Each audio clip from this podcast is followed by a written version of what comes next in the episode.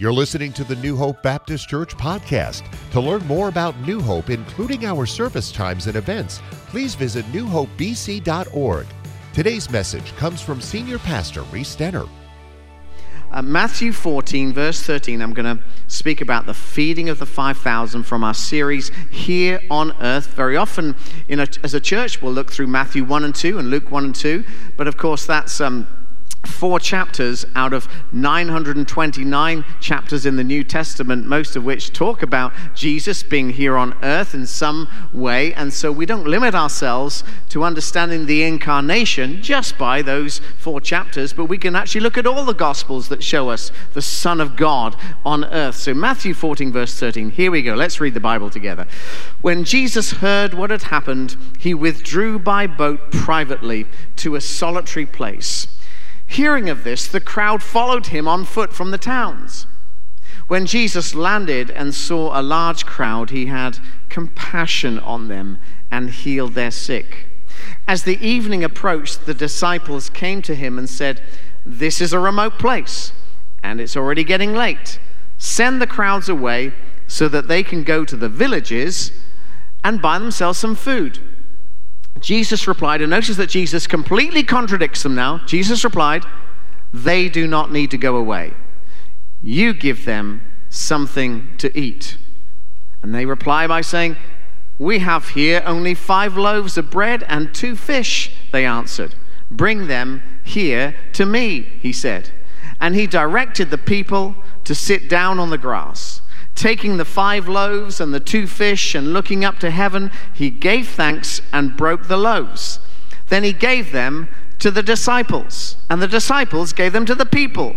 They all ate and were satisfied, and the disciples picked up 12 basketfuls of broken pieces that were left over. And by the way, though that's the number of um, the 12 tribes of Israel, Louise was just saying to me how, how good that each one of the disciples could see their own basket, that God had filled their basket. I like that personal word. Verse 21 finally, the number of those who ate was, tell me how many it was, everyone? 5,000 men. Think about that 5,000 men besides women, and children, which we would expect to be a multiplied number. Amen. And so, to the reading of God's word, enthusiastically, everybody say, Amen. Amen. So, yeah, this is a series about Jesus being here on earth. I love the hymn Once in Royal David's City. I don't know if you know that song, but in the British carol services, they usually begin with a child singing that opening line. Isn't that a beautiful phrase? Once in Royal David's City. And there's a, a line that goes, He came down to earth from heaven, who is God and Lord of all. We see that in this passage here. Jesus is on earth, and verse 13, we see Jesus alone, and then Jesus with crowds, Jesus with the Father, and then verse 14, Jesus compassionately with the crowds. I want to say this the key to the life of Jesus is the life of Jesus. The key to the life of Jesus is who he is as the one who came down from heaven. Jesus is also a man of prayer, he spends time with the Father he gets his guidance from, from the Father, but then he ministers in the power of the Holy Spirit. I sometimes illustrate it like a golf swing. There's a sense in which we move into our relationship with God, we move into our devotional life and our study, but we also go out as well. We swing out into ministry as well. There's a balance. If you just have a backswing, you're not going to hit the ball. If you just do a Bible study and we want you to do Bible studies, if you just come to church and we want you to come to church, but if it never goes out into ministry to others, you don't have a game going. And so, verse 14, when Jesus landed and saw a large crowd, you'll see that he's moving from this time with the Father to engaging with this large crowd, and he has compassion on them and healed the sick. So, friend, there comes a time after your quiet time, and I hope you have a quiet time every day, after your worship time, after your, your, your CD that you're playing in the car, you're listening on Spotify, or after your, your, your devotional that you've read, there comes a point when we also have to make sure that we invest in others as well. We step out of the place of quiet and renewal and we minister to others. Somebody say amen to that. And so that's what Jesus is doing. The ministry is going, uh, it's full on Jesus with no dilution or dissipation of power whatsoever. I think you and I would agree that though we can minister in the power of the Holy Spirit, we're hoping there'll be no dilution or, dis, or dissipation of power. But I think from time to time, you'll know we might say, Well, I did that in my own strength. Uh, I didn't obey the Lord exactly the way He wanted me to do it. And we know there are days like that. And yet, God does want to move in full power, the power of Jesus Christ through every one of us and through our church. Amen? That's what we're longing for. And, and so Jesus is doing a beautiful thing here, compassionately ministering to the people, and then the disciples try and shut it all down. Did you know that? Look at verse 15. It's actually very stark here. As evening approached, the disciples came to him now I wonder which of the disciples was it all the disciples or did they send did they send Al or Tony? It's like go on, go on, you you, you tell him. It's almost like they're having a little conference, but there's there's it's it's from the, all the disciples. Somebody speaks up and the, and they say um, this is a remote place and it's already getting late. Send the crowds away so they can go to the villages and buy themselves some food. And I heard Pastor Robert Morris from Dallas speak about this passage. Now, these are my words, but he kind of inspired this thought when he helped me think about this. It's almost like they're saying this Jesus, you know, this is a wonderful day's ministry. Uh, with, with their best southern accent, they say, I love this time of ministry. It really touched my heart. We're so blessed. Jesus, this was one of your best days, and they're all good. Jesus, I don't mean to, you know, criticize or, or cut across what God is doing, but have you noticed the crowds, dear master? We're in the middle of nowhere and it's late. You know, are you aware, aware of the time, O creator of all time? Uh, Lord, we appreciate what you're doing, but I think it's time for us to just wrap it up. I mean, all the best restaurants are closed. We're down to Subway and RaceTrac. And there's a Piggly Wiggly down in Bethsaida, but that's, I hear that's not what it used to be. So, send them away. And so, if verse 21 tells us there were 5,000 men, it's suggested by most scholars that this vast crowd may have been somewhere between 20 or 30,000 people. Send them away. Time to wrap it up. Send, send them off. Isn't that great when we tell Jesus what to do? Isn't it great when we advise Jesus about our provision? Don't we do that? We, we, we tell God what we need. Well, we, we, should, we can come to Him with our needs. But isn't it awesome when we tell God exactly what He should be doing? And so, how does Jesus reply? Verse 16. He replied, They don't need to go away. He doesn't agree with that statement at all. They don't need to go away. And here's the next bit. I know, he goes, better idea. You give them something to eat. It's only 30,000 people. You do it. You feed them. You guys. You want the provision to come? I've already provided for you. Um, I had the privilege of playing. I told you that golf story the other day. I um, uh, had the privilege of um, playing at the Augusta National Golf Club a number of years ago, where, where the U.S. Masters is played. And um, I got an inside scoop from the member that we played with. So don't tell anyone I told you this story. Is that okay? But there was a new member of the Augusta National many, many years ago, and he went to, to Mr. Roberts, who was the legendary co-founder with Bobby Jones, and said, "You know, Mr. Roberts." There's an outbuilding that's kind of not up to the usual standard of Augusta National. You know, it's kind of looking a little bit shabby, a little bit bit tatty. So we told Mr. Roberts about that. Mr. Roberts said, "Thank you, thank you very much, thank you very much." And so Mr. Roberts went ahead and he uh, built a brand new hut and sent the member, the new member, a check for 200, uh, a bill for two hundred and fifty thousand dollars. I think Mr. Roberts knew that the new member could probably afford that along the way. But I think we sometimes do that. Like, uh, I'd like to make a suggestion. Let's send them away. And Jesus says, actually, um, you've already got the resources. Uh, what's the church doing about this? Some of our leaders, if you ask that question, they'll sometimes say, oh, is that something you're willing to give leadership to? We'll often ask, well, do you aware of what we're already doing in that particular area? But I think sometimes we say, somebody needs to do that. And it's like, well, maybe that somebody is the one who's got a burden for that. Uh, uh how are we going to get the money for this? The church ought to give. Well, maybe there's a, a deacon in our church that used to say very politely, well, well, you can write a check. Praise the Lord. Verse 17. But, but, but, and this is see yourself in the, just mentioning that illustration see ourselves now in verse 17 we have here only five loaves of bread and two. Don't you realize we've just got five and two? That's like there's more protein in a six Chick fil A nuggets box than what we got here. That, that's all we got. As if the creator of the universe didn't already know that. The miracle is actually connected with what's already available to them. God has already provided and He wants to multiply. So here's my first point, verse 1. The miracle starts when we release what we have and we trust God. What do you have? What do you have? It's only five loaves of bread and two fish. It's already in your hands. But the miracle starts when we start stop going like, well, this is all I've got, and we release that and we see what God will do. Jesus clearly loves to involve involve his disciples in his miracles. He can work a miracle at any point, but I love it the way that he involves them in the miracle. Do you remember the miraculous catch of fish that we looked at last week? Peter says, Well, we fished all night, but because you say so, I'm going to drop my feelings, I'm going to drop my experience, I'm going to drop my expertise, and I'm going to trust you, Jesus, because you know all things. I will release that to you.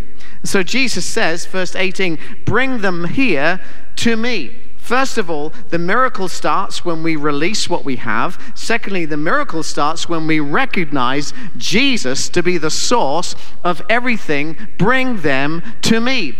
We release and we recognize that this is all about the Lord. And so, as part of our worship, Pastor Al and as Pastor Zeke sings for us as well musicians play, Pastor Al's going to remind us as we come forward that this is part of our worship. This is who we are. And it's a beautiful moment in the life of the church when we gather together. I tell you what, it's very tempting sometimes when you walk by and bring your gifts to go down the aisle. You know what? I think I'll just keep walking straight to the car. We'd love it if you just kind of go back to your seat and we can just wrap it up wrap it up together uh, and unity and we're going to finish in our usual time frame along the way but notice that this is about Jesus. I got to tell you this story. There was a man called Zacchaeus, and he was terrible with money. He was terrible with money in the sense that he was greedy. He did nothing with it except care for himself. He was a selfish man. Nobody liked him. Everyone knew that he was a, a really pretty corrupt. He was like a corrupt official, and uh, he was just on the make for himself. And then Jesus came to town, and do you remember the story? He was, he was, um, He's a fairly short guy, so he climbs up a tree and sees Jesus, and Jesus says, You know something? Um, we're going to have fellowship today. And so uh, just that encounter with Jesus begins to change his life. And can I tell you how Jesus knew that salvation has come to that house? What Zacchaeus says was basically everything I've ever, st- ever taken illegally, everything I've ever stolen, which is basically everything he had, everything I've stolen, I'm going to pay it back. And going give some more, multiple times. And then Jesus goes, Today, salvation has come uh, to this house, uh, for the Son of Man came to seek and save the lost. And I would say, if you want to follow Jesus, it's going to involve every part of your life.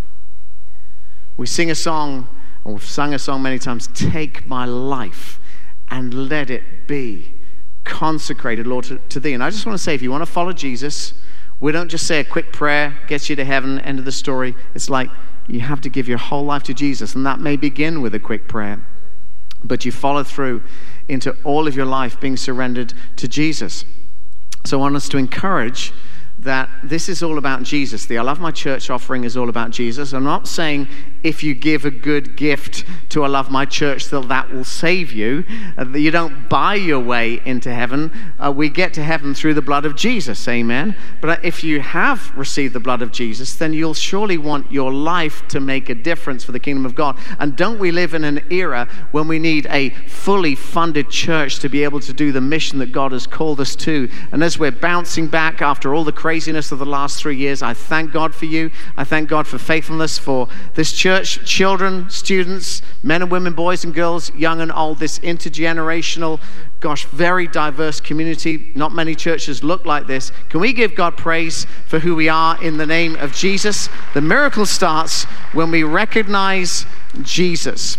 Um, I'd love to tell a story, and I, I, tell this from time to time, but hey, let, let, me be just honest with you. When we began in ministry, my first ministry wage was £5,000 a year, which is $6,000. Uh, our home cost us 3,500. Things are very expensive in the UK, cost us $3,500. So we couldn't afford meat except once a week. Louise got us a piece of chicken we would go to, to our parents as much as we could, as you do. And uh, we, could, we, we got this nice pizza on a Friday night. Our special treat was a Friday night pizza for $2.99. We had to pick the tin foil sometimes out of the cheese, didn't we? But it didn't matter. We were getting pizza. It was a big treat for us. But we knew that God had called us to tithe, which meant to give 10% gross. And so you can know that we understood that the minimum of the, of the tithe of that 5,000 a year would be 500 a year. We would divide that by 12 and pay it through the bank. And we noticed the bank never forgot. But then, of course, comes the offering. That, then comes the offering. And um, so, so you, you bring the first 10%. And then I believe that the multiplication blessing especially comes from what we give in the offering. And I've got to tell you a story that um, I, I, got saved, went along to church at Teignmouth. We went away to theological college in London. That's where we met. Louise got her degree before me. She's a little older than me, so just I'll tell you about that. But you'd never know, and uh, you'd never know. You'd never know. But uh, probably, uh, I should probably stick to my notes, shouldn't I? And uh, amen. Thank you. Thank you. And so she finished first. And so, but then we get married. We go back to my home church. And a couple of senior pastors moved on. So 25, I ended up being like the sole pastor of a church of three or 400 folks. It was a great blessing. And it was a church that was greatly blessed. Around the time we were getting saved, many people came to know the Lord. The church grew from 40 to 400, which in Britain's like a mega church. It was beautiful to see what God did. Just, it, it uh, shaped my life very significantly.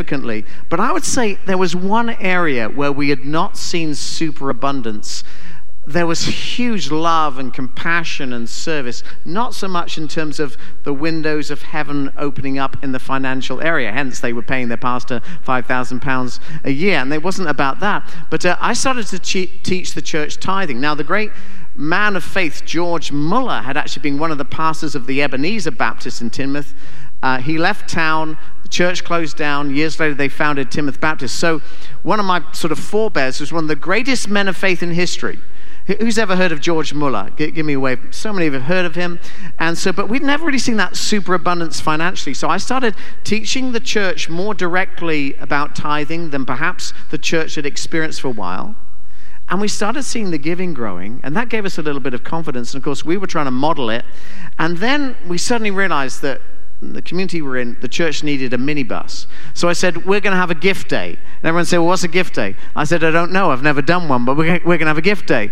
And at the end of the day, the church had raised enough money to buy a brand new minibus. And I think that would be a bit like our church, well, our campus is buying 10 minibuses. And that gave us great encouragement. And then we suddenly realized that some of our buildings were falling down. So the next year, we built a new four story building. And by the end of the year, it was all paid for. And that I know has blessed the church church the last 30 years. And I believe as we moved into the tithe and then we started giving our gifts beyond the tithe, that there was an extra blessing that really came upon the church. And I thought you'd like to hear that story. It encourages me, and, uh, and I hope it can encourage you as well. Jesus said, Bring them to me. The reason that we felt freedom to do that and confidence, and I wasn't embarrassed to ask the church to do that, is because I'm following Jesus. Take my life and let it be consecrated, Lord, to me. It's the same spirit that came upon Zacchaeus, it's the same spirit that came upon the widow who gave her mite, but the same challenge came to a rich young ruler. And maybe there's a young man here today, and you, you could just, in, it's possible that you could respond like him, and I warn you against this, but Jesus was very, said, Look, you, you got a very impressive resume.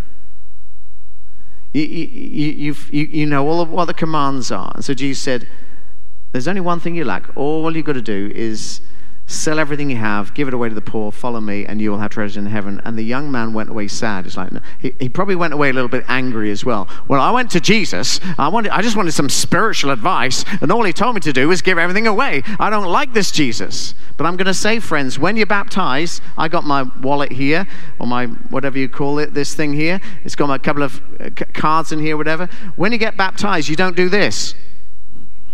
You don't hold it out the water, but every, every part of you is baptized. Amen. So I want to encourage you on that one that we release, we recognize Jesus to our experienced givers, to our champions of faith, to those who've been a big part of, of building this church. I thank God for you, and I know you'll be saying amen to this. Last principle and we're going to come to that exciting moment in the service where we give our gifts, stay in the seats for, for, a bit longer, and just celebrate together. Matthew 14, verse 19. I want us to read finally. And the first three words really strike me. And he directed, everyone say directed. He directed the people to sit down on the grass. You know, when you're obeying God, you've got to do what Jesus says. He directed the people to sit down on the grass. Taking the five loaves and the two fish, it's being released, it's recognized Jesus. Looking up to heaven, he gave thanks and broke the loaves. Then he gave them to, to the disciples and the disciples gave them to the people. What are we saying? The miracle starts when we release what we have. The miracle starts when we recognize Jesus to be the source of everything. And when the miracle is happening, stay under his direction. Be responsible. Now, our granddaughter was listens into the to the sermon at the South Campus. She sits next to Louise in the second service. And uh, Louise, what does she say to you? You gave me a little bit of feedback. What does she say about responsible? she's learned already, her parents have taught us that responsible means I trust you. I trust you. Jesus entrusted this miracle into the hands of the disciples. Yes, it's entirely a miracle of what only God can do, what only, what only Jesus can do, but it's a beautiful story that draws you and I into the story as well. It's a miracle that Jesus worked through disciples who were saying, Send them all away. It's late here. And now they tentatively step forward and they, we've got five loaves and two fish. Give it to me. Thank you, Lord. Thank you, Heavenly Father, for all your provision. Now make the people sit down. We've got to be responsible. Now, the word responsible can sound like I'm going to be sensible and not give anything, because that's like sensible, right? But it was not sensible to multiply, it was sensible to send everybody away. This is a different kind of sense. This is a responsibility to God. It's being responsive to God. Jesus directed them, and look what happened.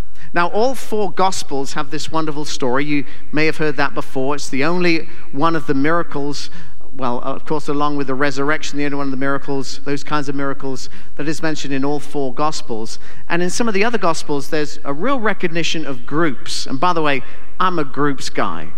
I love that we meet in groups, and Pastor Al always gives a shout out for our groups. But can I just ask if you're involved in a family group, would you praise the Lord? Give, give God praise if you're involved. That's awesome. That's about 85% of our church, and we'd love We'd love the other 15% to feel part of that. And even this morning, if you want to be in a group, the Lord may even be directing you to, to, to, go to our next steps desk and say, Sign me up for a family group. I need the community, I need the fellowship. But Jesus sat them down in, in groups of 50. This is a story of multiplication, and I believe that God will give us as many as we can look after. And so we need to love each other and care for each other and minister and reach more for Jesus as well. And so they sat down, and they just found themselves. This is the bit that we don't know about. They just found themselves eating bread and fish. They just found themselves getting fuller and fuller. And then, verse 20, they all ate. That's about 25,000 people. They all ate and were satisfied. And the disciples picked up 12 basketfuls of broken pieces that were left over. It's not enough just to rejoice in the miracle past, but it's right for us to step into the same miracle God and say, God, involve me.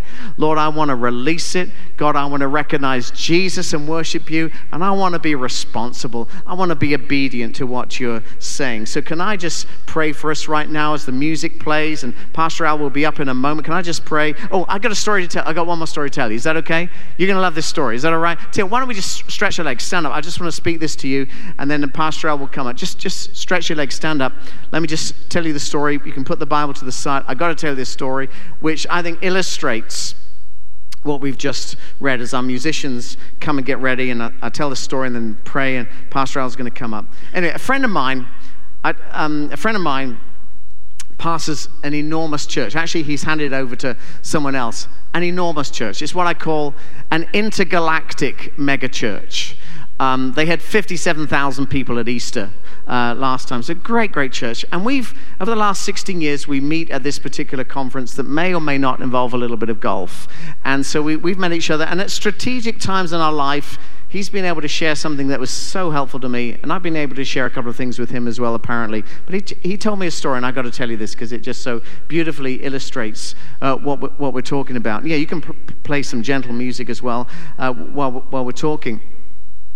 But um, yeah, anyway, he told me this story. And basically, um, his church was planting campuses. And, you know, 95% of new campuses come from people from other churches. I don't know if you know that. And so, so um, and that's obviously not how it's supposed to operate, but it does. And um, so thank you for the music. That's awesome. Just a little background sounds beautiful.